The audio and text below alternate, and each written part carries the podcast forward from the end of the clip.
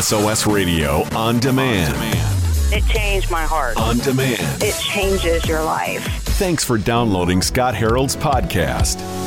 Still 100 degrees outside, but according to our local coffee joints, it's fall because the pumpkin spice lineup's already out. We're talking with Mark Hall from Casting Crowns today at SOS Radio. At least you get more than one fall color where you live, Mark. Is it pretty hot, bro? Yeah, it's we get one fall color in Nevada. It's brown. So do the ladies still? I mean, are they still hardcore? Like we're going to do fall colors. We're changing the colors. We're doing the pumpkin spice. Are you eating candy corn? Are you doing all the things? Oh, you know I'm doing all the things, but my kids just started back up in school. It's still like triple digits outside, so Oh my goodness, man! Candy corn is my jam. I think I'm the only one left eating it, so I just make sure every fall that I eat enough of it to create a demand for them to make more. I feel like people need to stop saying that candy corn is the worst candy out there because black licorice does exist, Mark. Yes, it does. you get over in Denmark, man, they- they give licorice a whole new name. That stuff will hurt your feelings. Candy corn, I, the fun thing is I love it, but then about halfway through the bag, you start going, okay, I got to make better decisions in my life. I need to start thinking things out. So you you were going to call in a little bit earlier this morning, but you actually had something kind of important come up today, huh? I did. My son, John Michael, he's my bass player in Crowns. He and his wife, Noelle, they had a baby in the middle of the evening. And so John Lincoln is in the house. So I'm now a papa. Papa Mark Hall from Casting Crowns on the phone on SOS Radio. That's what's up. So have you have you met him yet? No, I'm on the way. I was waiting because she had to run over to the hospital and get a few things, you know, worked out. I didn't want to meet John Lincoln without John Michael there. So I'm waiting till they get back. But I just found out I'm about to go to the hospital and pick him up. So, man, I am stoked. It's like the safest driving you ever do when your grandson's in the car. yeah. Tell me about it. I don't even know. I remember when when they put John Michael. He, he's my first. I couldn't believe it. It's like they handed the baby to us and said, "Okay, you can go home." I'm like, "Wait a minute. Are y'all coming with us? What are we supposed to do?" we have a person with us now that we have to care for. Yeah, Can you give me like a PDF of instructions on my phone? Or I download the terms and conditions here? Do I have to like approve something? Yeah, man. I was like, I can't believe y'all are trusting us with this kid right now. oh yeah, just in time to head out on tour and go do some concerts. You know it, man. Now, Kane, Madison, and Jordan just had their babies. Did they both? Madison had her baby about three weeks ago, and Jordan had her baby about a week ago. So it's going to be a loud tour. It's going to be great. Yeah. You're going to see some tired eyes on the stage. Saturday, September the 24th, you're going to be in Phoenix. On the 25th, you're going to be in Anaheim. On the 26th, you're going to be in Henderson. And the 29th, you're going to be in Boise through a lot of our SOS cities. So you call this the Healer Tour. That's right. Obviously, Mark, you went through a battle where you had to think like, okay, cancer. Oh, it's one of those words we don't want to talk about, and Yeah. you need to have a kidney removed, and I guess that gives you a whole different understanding of how God embraces healing, huh? Man, it really did. Because when, you know, I've been a youth pastor since I was 20. Uh, It's been a long time. And I've walked through that storm with other families and other people, you know, and prayed through it and walked through it. But man, when the doctor says the C word to you, man, that's the only website. Uh, it really kind of shook me a little bit. And it didn't shake me in the ways that I thought it was. It's like I, I didn't go through this anger thing or any of that. I was just like, how am I going to get my kids through this? Like, how, how am I going to do this? And so I guess it's a guy thing. Like, how am I going to fix this? So it really shook me up it- to the point that I didn't want to tell them. Like, I don't think I want them to know. You know, I'm going to just figure out how to do this and, you know, all my genius plans. You know, I didn't want my church to know. I didn't want anybody to know. I was like, I was going to do this. And at the time, I didn't know it was pride. I just thought I was, I was thinking this through.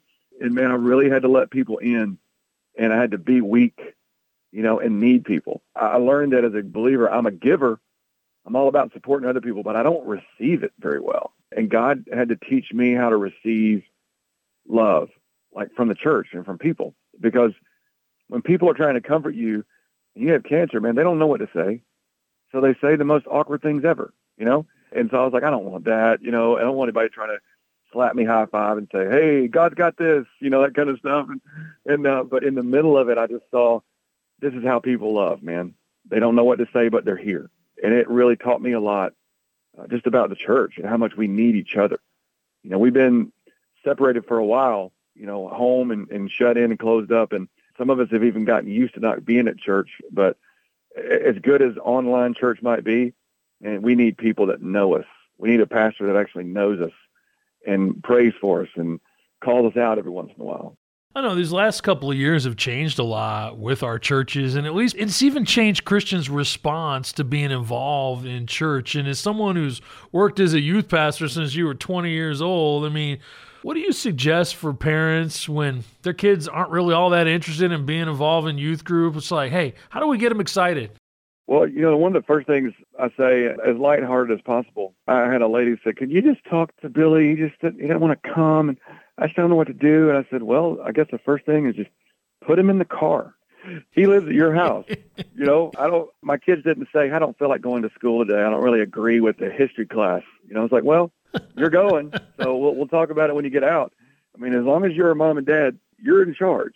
You can still do that and you can fight for it. You know, and I, I've had plenty of parents standing in church telling me, well, I just don't want to push him because my parents, you know, made me go to church when I was a kid. I'm like, and we're standing here in church now talking about it. So apparently, some of it stuck because you're still here. You know, I, I think we don't have to sell the church to our kids. Like this is where we go. This is what we do, and they're not going to be as cool as YouTube, and they're not going to be all this. They're not going to entertain you, but we're just going to hear some truth. And the point with a kid is to plant it in their mind enough to where it's there. So when they are ready, and they are out there in a dark place, they remember what was planted into them. You know, I don't think an eight year old or a 10 year old is going to turn away from a life of crime. You know, they're just bored because the stories are slow. But if they hear that story long enough, it plants that seed in their mind of Jesus is real and you're going to see it one day. And this is what you need to do when, when you get there. And that's worth the fight, man. That's worth getting them in the car and getting them there. Yeah, and if we don't disciple our kids, well, guess what?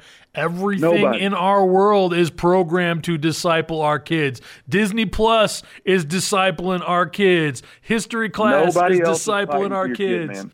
Nobody else is fighting for your kid. It's just you. And your 11 year old may not need a smartphone. You know, I know everybody else has got them, but you're the only one fighting for your kid. All the stuff that you were tempted to look at when you were a teenager is in their pocket now. So there's a lot of things going into their mind uh, that we got to be fighting for. We got to be careful of.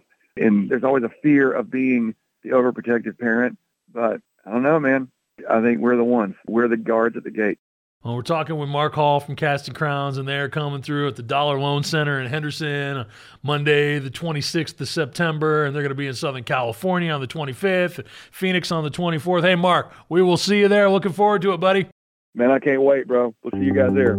Thanks for downloading the SOS Radio Podcast. If you enjoy the discussion and want to help the podcast grow, you can make a $10 donation through SOSradio.net or inside the SOS Radio app. Thanks for your generosity. It helps us experiment with new things and keep the discussions fresh.